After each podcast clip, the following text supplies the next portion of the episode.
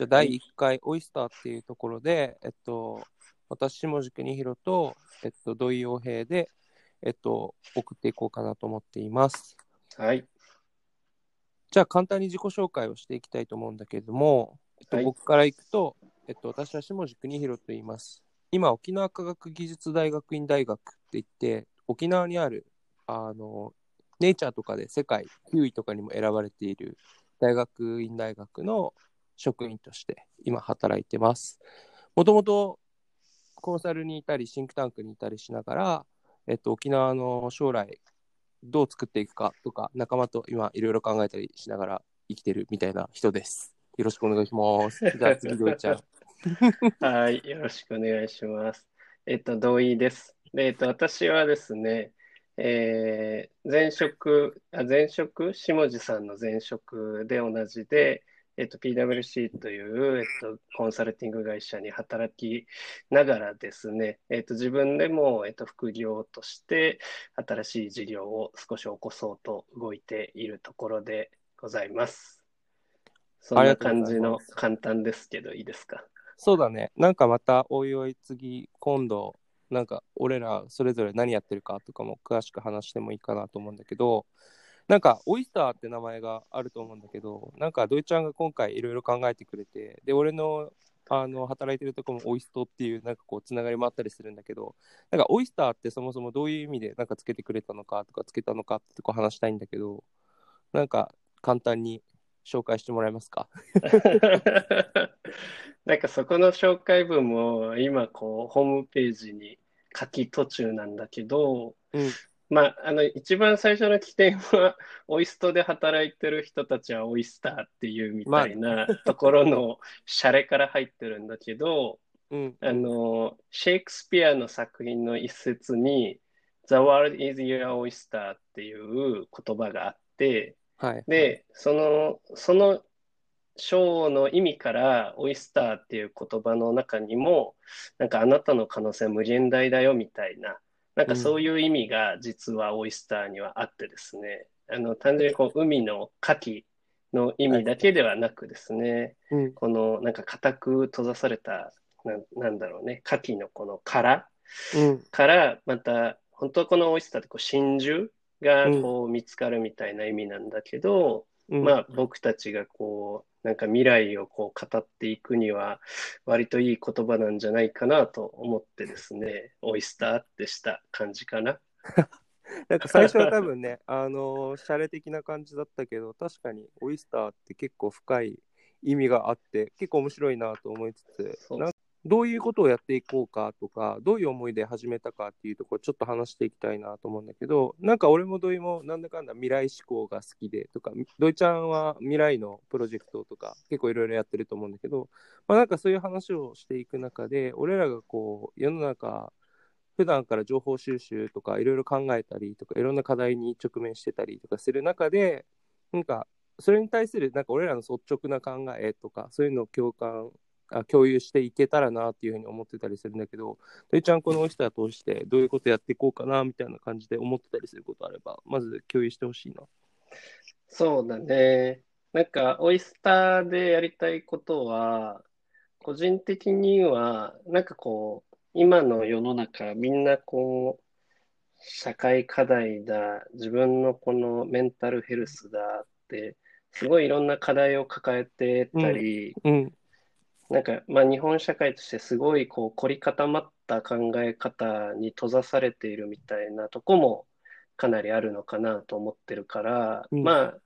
自分たちがこうよりこう広く活躍していきたいっていうのもあるけれども、なんかそういう過程をこう記録したり配信したりすることで、同じような仲間も少しずつ増えていけばいいなというふうに思っていて、うんうんまあ、思っていると。で、だからその時に、なんかいろんな、まあ、例えばニュースでもいいし、自分たちが取り組んでることの課題感でもいいんだけど、割とこう、今ある課題に対してすごい苦しいみたいな話ではなく、じゃあどうやったら明るい未来とか、自分たちのこう望ましい未来を描けるかっていう、割と前向きな思考、楽観主義で物事をこう考えていく、そんなことができたらいいかなと思っている。あ、いいね。確かになんか俺もそんな感じで結構インプットインプットインプットが多かったりしてるんだけどでアウトプットは結構仕事ではあるけどなんか普段の考えのアウトプット思考のアウトプットっていう場所でもここ使いたいし仲間とかもねこういうのやっていくと増えていくかなと思うしまあなんか30歳に俺も今年になってドイちゃんは1個上か。でなんかこう自分の考えとかも発信しつつ発信することでインプットの質も変わっていくかなっていうこう個人的な目標も僕はあったりとかするなと思うの。中でこう日本の考え方もそうだけどまあ我々コンサル一応外資系のところにいたりしたら海外のこととかも関心あったりとかする方だと思うのでそういうところの情報も入れていきながら自分たちの考えをクリアにしたり逆に話しながらこうなんて言うんだろうな、もっと深めていくっていうことができるといいなというふうに思ってますので、まあ、オイスターしっかりなんか、いい機会だと思うのでやっていきたいなと思ってる感じかな、俺も。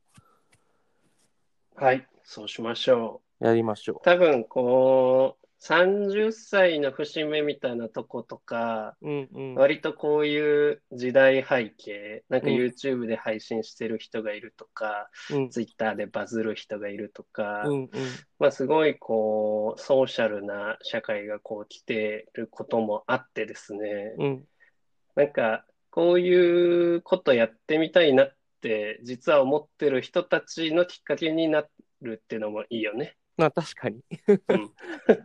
そうだね。俺らもなんかこ、こんなんでいいんや、みたいな。そうだね。なんかちょっとね、こう、本当にプロみたいにそんな、なんかさ、みんな、こんにちはみたいな始めるんじゃなくてさ、まあ、軽く、ゆるく、なんか俺ららしくやっていけばいいかなと思っています。はい。よろしくお願いします。よろしくお願いします。次何話す？えじゃあさ、あのー一応、俺が今日喋りたいことみたいなのの2つ目でさ、うんうん、こうアンダーグラウンドからソーシャルへみたいなテーマをちょっと掲げているんだけれども、はいはい、なんかこれは、なんだろうね、うちにいた時はさ、まあそこまでこう、メディアに出る機会っていうのは少なめだったと思うんだけれど、ね、こうオイストへ行ってからさ、うんうん、かなりこうソーシャルだったりメディアみたいなところを意識して下地は動いてるのかなと思っていてですね、ねなんかそこで得た変化とか、なんか良かったこと悪かったこととか、うん、なんかその辺をちょっと聞いてみたいなと思っていてですね。はいはい。ありがとうございます。あのもともと PWC って会社にいた時は、まあ、コンサルって基本的にはメディアに出ないことがいいことだったりするよね。なんてもちろん、ね、クライアントに対してこう裏でサポートしながらクライアントの成功でクライアントの、えっと、チャレンジに突き伴走しながらやっていくっていうのがミッションだったんである種問いの言葉を借りるのであればアンダーグラウンドだったんだけれども、えっと、オイストっていう団あの組織、えっと、沖縄科学技術大学院大学で、これを聞いてくれてる人たちも、あんまり聞いたことないと思うんですよ。で、今10年目のあの大学院大学なんだけど、えっと、さっき言った通り、ネイチャーっていうインデックスがあって、それの日本の中で、世界の中で、世界の質の高い論文で9位に選ばれた大学院なんだけれども、日本でほとんど知らないと思っで、また県内において、沖縄県内においても、なかなか知らない人が多いなと思っていて、土井が言ってくれた通り、俺はあえて意識的にメディアに出たり、新聞のコラム書かせてもらったり、テレビに出たり、えっと、記事にいろいろしてもらえるように動いたり、雑誌に出てみたりっていうような今動き方をしてたりします。ので、なんかそういう中で良かったこと、悪かったこともそうだけど、なんか意識とかしてるのは、やっぱりなんか自分個人が目立つとかっていうよりはもちろん組織を知ってもらう組織のためにしゃべるっていうのを結構意識して出ていてこのオイストのミッションであったりだとかオイストがなんで沖縄のためになるんだとかなんで日本のためになるんだ、うんうん、なんで科学技術のためになるんだっていうのを話すようにしています。ただあ、それがなんで俺がやらなきゃいけないかっていうと、オイストがそもそも外国人が8割、9割の組織で、なかなかそれを噛み砕いて、しかも、あの、えっと、先生たちであったり学長とかが噛み砕いて話すっていうよりはなんかあこの高尚なことを話すって話すっていうよりはなんか俺みたいな沖縄県出身の人間が、えー出る時にやっぱりなんかぶっちゃけあんまり今までそういうメディアとか出てこなかった人間が急に出るようになるとやっぱ最初はめっちゃ怖いんだよねなんか自分の意見を表にマジで出すわけですよ。たまに、そうだねたまにこのオイストのあのチャレンジとか、オイストはまだまだ知られていなくて、これを、これをどう知らせていくかっていうところを発信したりするんだけれども、外の人って、お前誰って思って思われてないかとか、この発言が何か問題を起こしたりしないかとか、まあ、なんかまあ誰でも想像はつくことなのかもしれないけど、結構緊張しながら発信とかはしてて。でもやっぱり、あの、メディアに出るもそうだし、何か意見をするときに、やっぱスタンスを取る重要性っていうのは非常に感じていたりはしますね。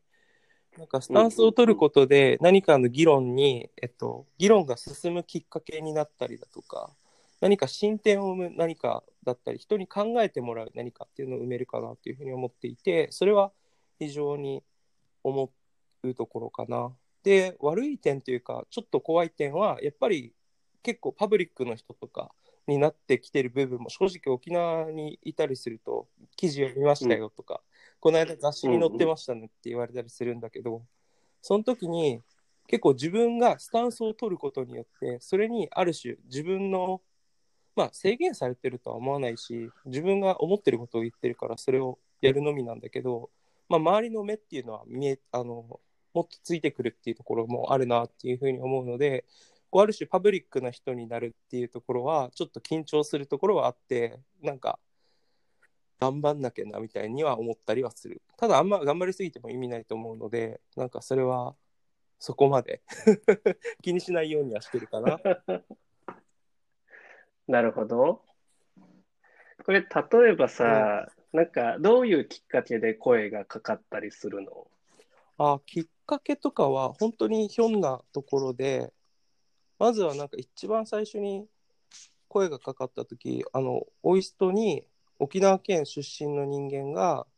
あの最年少管理職っていう形で入ってきましたっていうのが、まずなんか記者の耳に入ったようで,、で沖縄出身でで海外の大学とか海外で働いてたりとかで PWC 外資系にいて U ターンしたっていう形になっていてなんかこううんうん。ストーリー的になんかやっぱ地域の新聞とか地方の新聞とかってやっぱりそういうストーリーはずっと探していてうんうん。でそういうところから声がかかりましたとでなんかそういう時になんか俺いやっぱどっかで出ていかなきゃいけないっていうふうに思っていた部分があったのでなんかある種自分から企画を織り込むじゃないけどちょっと僕結構教育やっぱ大学院っていうところに入ってきた人間としてやっぱ教育には非常に関心があるのと海外と東京で約6年ずつなので12年間働いてきた人間働いてきたというか生活をしてきた人間としてあの沖縄の学生に対してメッセージ発信したいんですけどそういう機会ないですかねっていうのを聞いたら約半年間のコラムが決まったりしたわけですよ。なのでいかにこうなんていうんだろう自分のできることとスタンスっていうのをちゃんとクリアにしてこれをどうしたらできますか？できないですか？っていうのを投げかけてみるっていうのは結構良かったなというふうに思って、それがあったからなんかその記者さんを通じて下地さんこういう人がいるよっていうので違う記者さんに紹介してもらってそれが続いたりとか。で、うん。その記事があるとなんか大学とかに電話かかってくるんですよ。へで電話えかかってきてそれをめっちゃ丁寧にちゃんと対応してたら下地さん今度テレビの話があってっていうなんかこう本当一つ一つのあれだよねなんか俺がもしかしたら最高なことを他の人の方がベターなこと言える時もあったりすると思うけど結局記者さん記者さんに対してスタンス取って記者さんに対して思い伝えてこういうことやっていきたいですっていうのを発信したことによってでその記事を読んでもらってまた次のドアを開けていいけてるっていう気は自負はあるかな。なので、まあそういう本当、うんひょんなちっちゃなきっかけだったりはするよね。なるほどね。これやっぱりその東京とか海外でやってて沖縄に戻ってくる人っていうのはまだ沖縄の中だと割と稀な人になるの？ああ、やっぱり稀な方ではあるけれども、あの、なんて言うんだろう。俺らの世代えっと、平成元年とか平成2年生まれの世代って、周りにはやっぱり俺が大学でアメリカに行こうって言った時ってネット探してもどうやればいいとか周りにもうんうん数は少なかった方だと思うんだよね、日本全体的に見ても。うんうんでそういう世代が今30ぐらいになって社会人として働いて帰ってくるっていうのはちょっとずつは増えてるけれどもやっぱ数はまだ少ないよね。ちょっと、えっと、うん56個下の世代とか今の世代とかになるともう海外に行くってオプションはなんか持ってたりする人が多いと思っていて意味ではなんか、うんあのこうファーストペンギンが帰ってきたみたいな感じかもしれないね。でこいつ何やっとんねんみたいな。図体でかいペンギンだ図体でかいな。やつが帰ってきて、でもなんかやっぱそれが面白いらしくて、なんかある種自分はなんか、もうあれだよね、あのーこう、キャラクター的に出てるよね。で、例えばその そういうの出てると、大使館の人から連絡が来て、えっと、英語を使った仕事、あの、おいそって、あの、公用語が英語なんですけど、うん。英語を使った仕事をしてる人を県内の離島の子たちに紹介するプログラムがあって今度それ出てくれないですか？みたいな。今コロナでできないんだけど、ねまあなんか地方だとやっぱそういうのがやりやすかったりするのかもしれないね。特に沖縄だとね。なるほど。なるほど。確かに、なんか香川、地元の香川のことを思い出すと、海外の大学へ行くやつも少ないし、そもそも東京で働き続けるみたいなのも割と少数そうだよねだから、うん。まあ、外資で働いてる人もね、ほとんどいないから、結構コンテンツとしては面白い人になるんだね。そう多分そうだと思今の。うなんか東京にいた時ってなんか周り丸の内で働いてたじゃん俺たち。丸の内大手町、なんか周りみみんな似てるから同じバックグラウンドうん。東京で働いてるみたいな、似てるというかこう、うん。働いてる環境は似てるからなんか当たり前だと思ってたけどやっぱ地方に戻ってくるとあの経験をした人の圧倒的少なさというか沖縄の上場企業の数って確か5社で東京って2000社あるんだよね。うん。まあそれプラスでうんうん他の団あ組織もそうだし NPO の数もそうだし全然なんかね分野も多岐にわたってるし見てきた数も全然違うし別に東京に行ってる人の方が賢いとかそんなんじゃなくてなんていうの知ってたとか触れてた情報がやっぱ違うからなんか視点は違うものを持ってるんだろうなっていうふうには感じるね戻ってからどれぐらいだっけ？今、えっと、ちょうど6ヶ月が終わろうとしているところ。ああ、半年ってとこなのね。なるほど。ちょっとそれはぜひ次回語り合いたいところそうだな。それは結構あのぶっ ぶっちゃけこう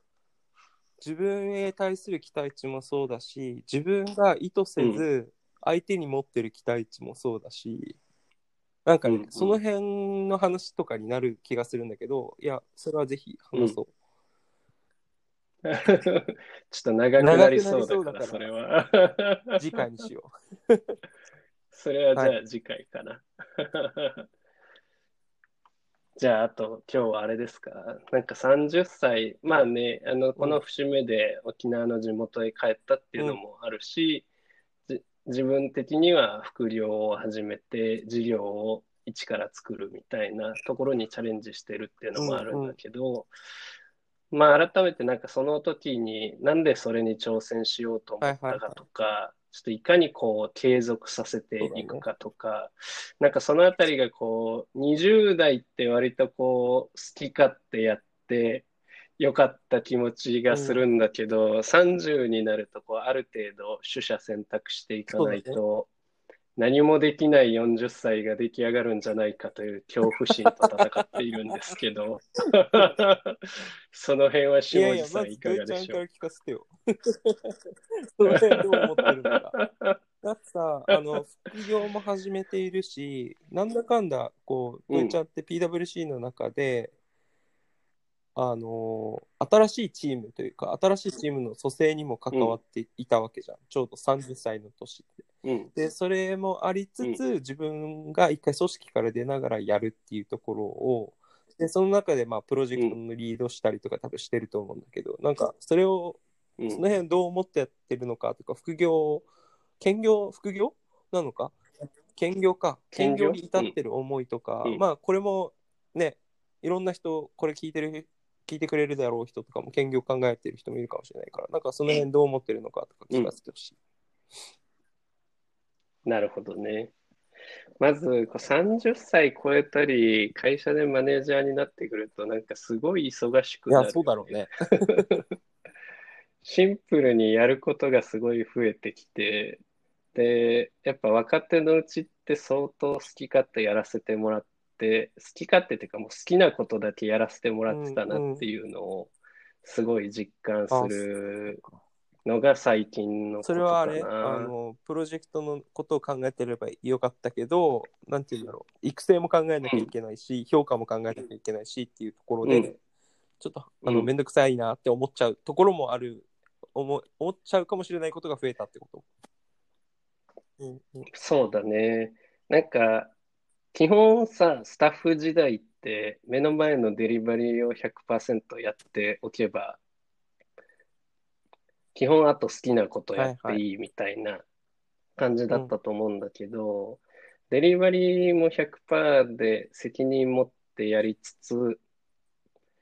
きなこともやりつつ、別のそんなに好きではない提案もやれみまあそうなたるよね。まあそうそう。なんか抱えるものがどんどんどんどん増えていって、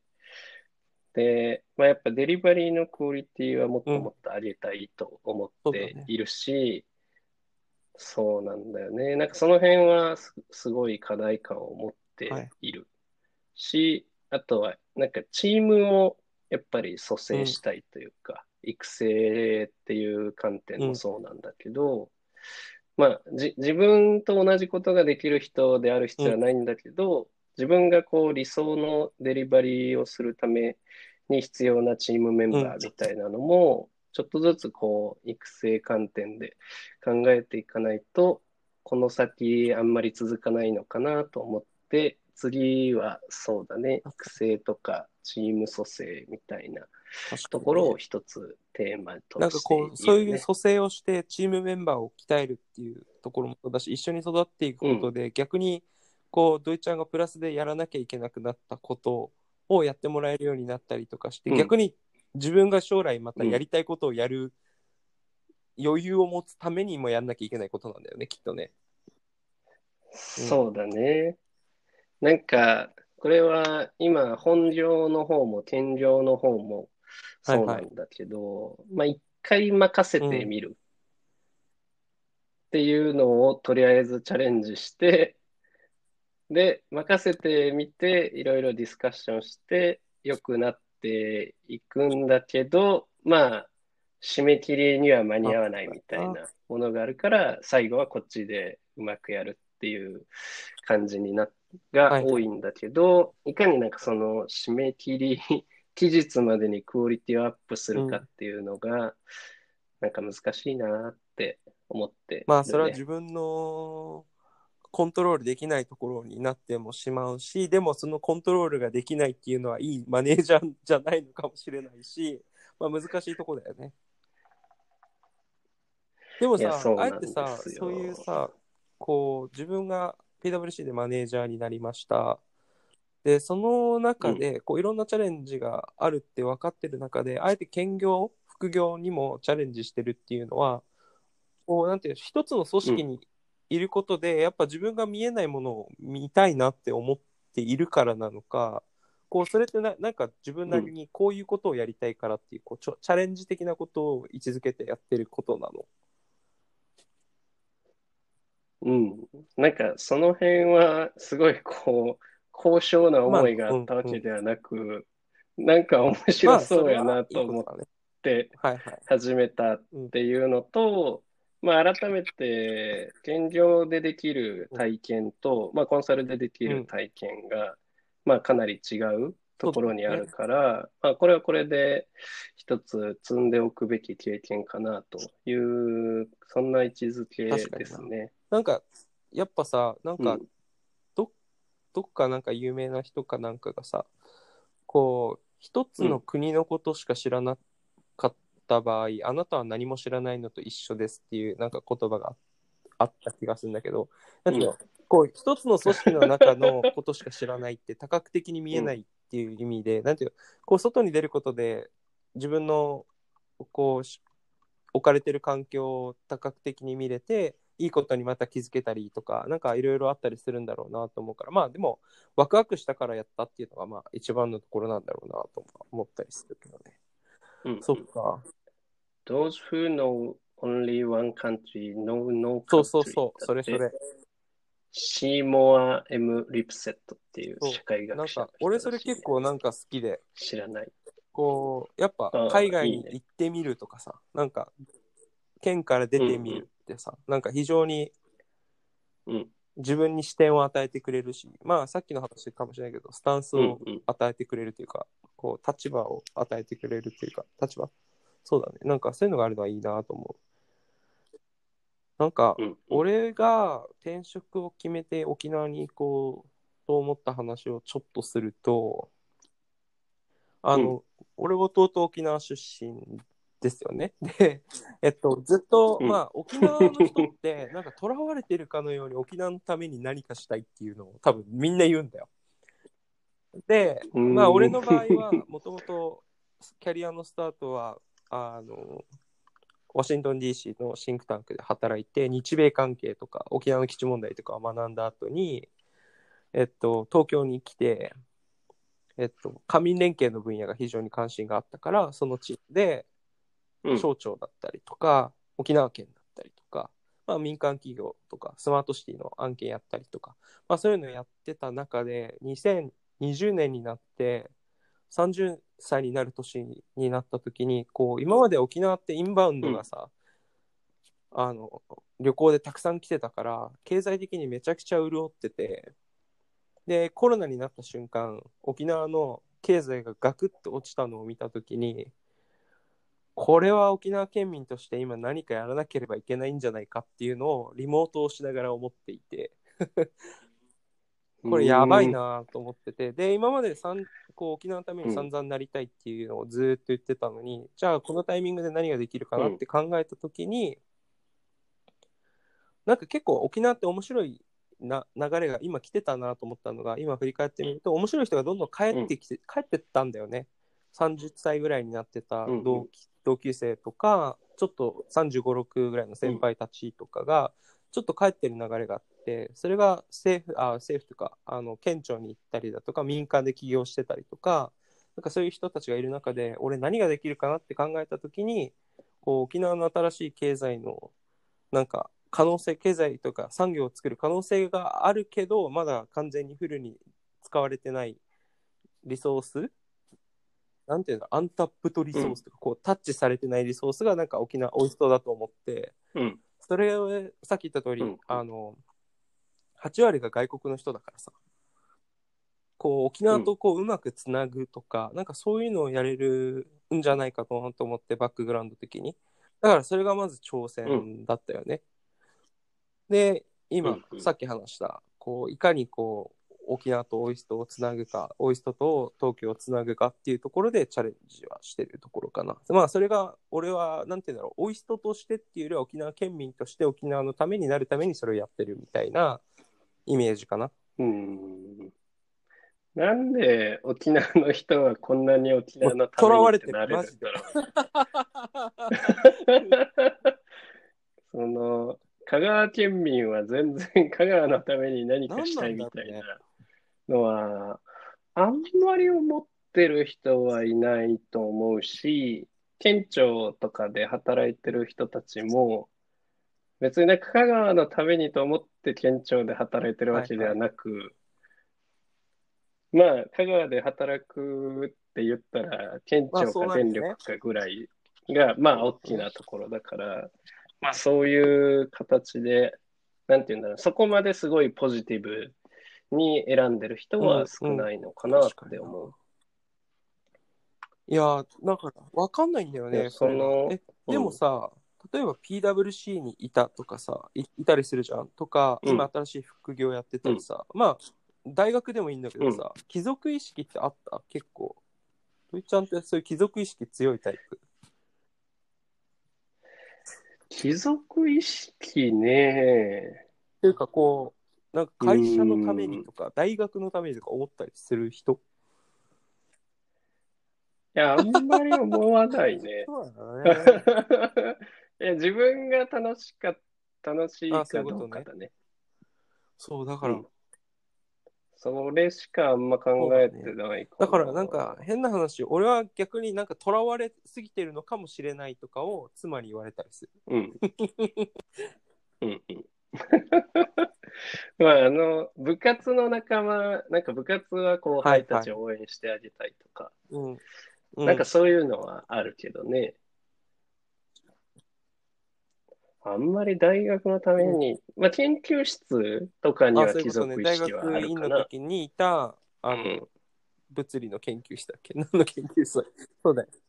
はいはい。そうだねあ。物理物理。合そってるよ。そういうところにやっぱあるけど、なんかね、やっぱ確かに沖縄出身の人って、沖縄県のためになりたいみたいなのがやっぱ強いから、漠然としてんだけどねそうなんか。スケールが大きい。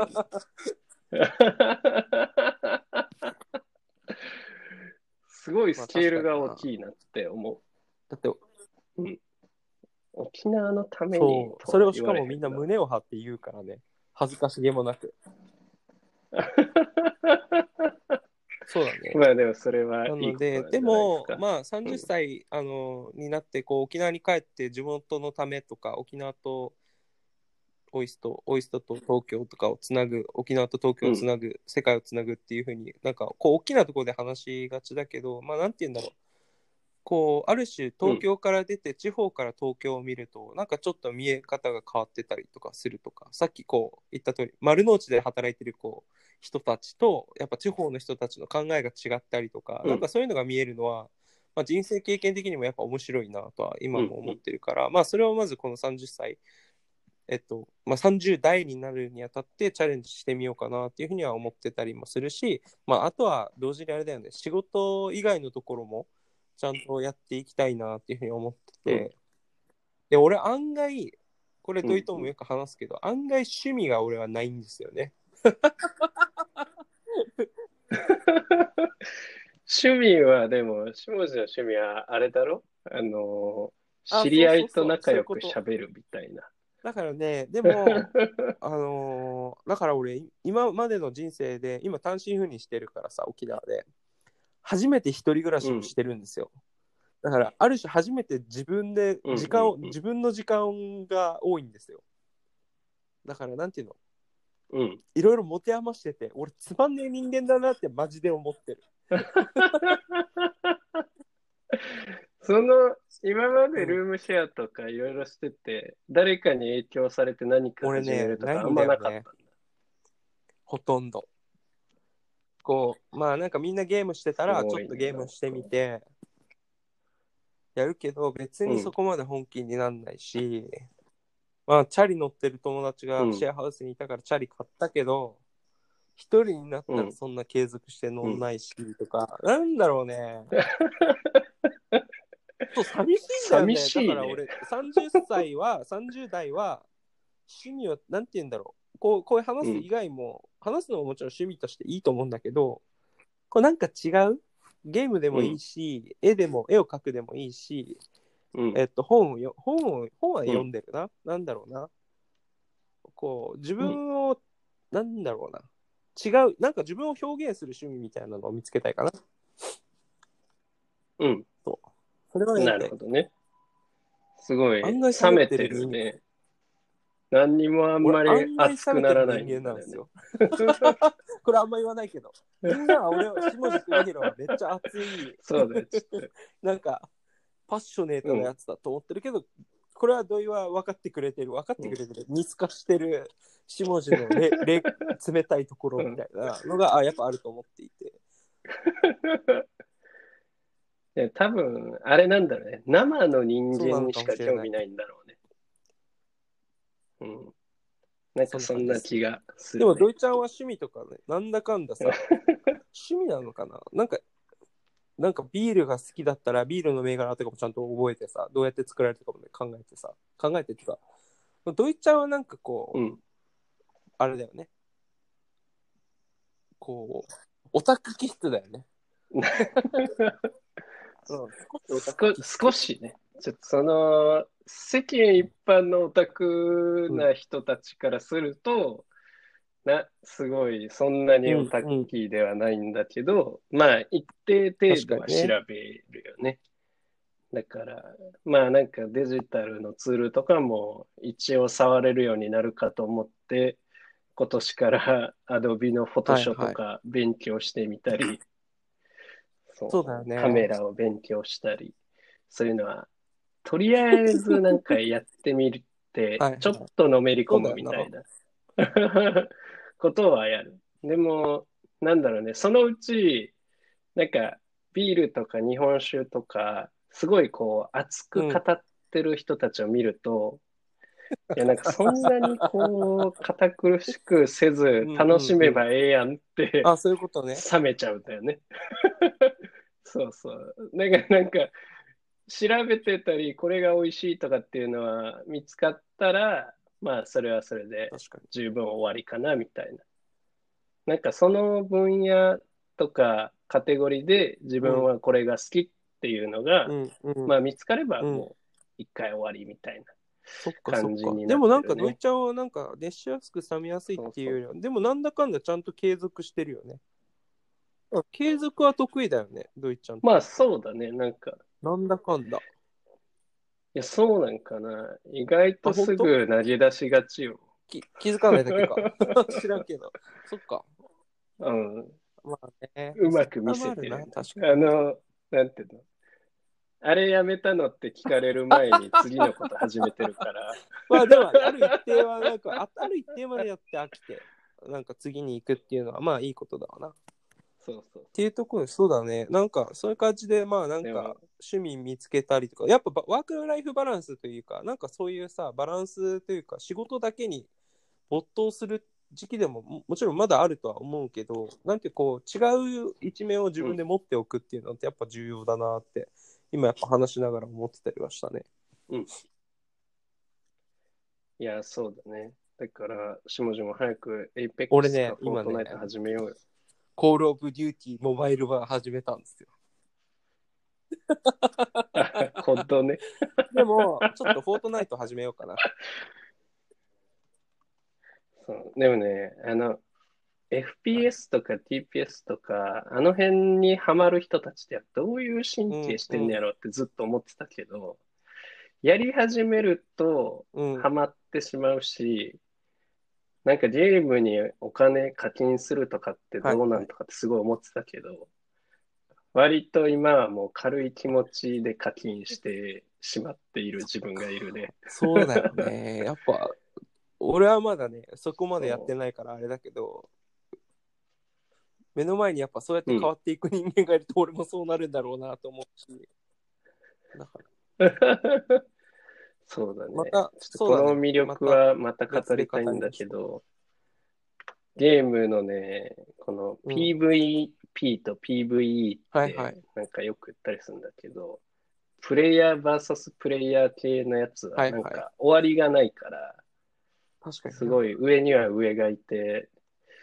ね、こう、上手くなりたいっていう気持ち、負けず嫌いな気持ちがこう、芽生えてくるから、すごい練習しちゃうんですよね。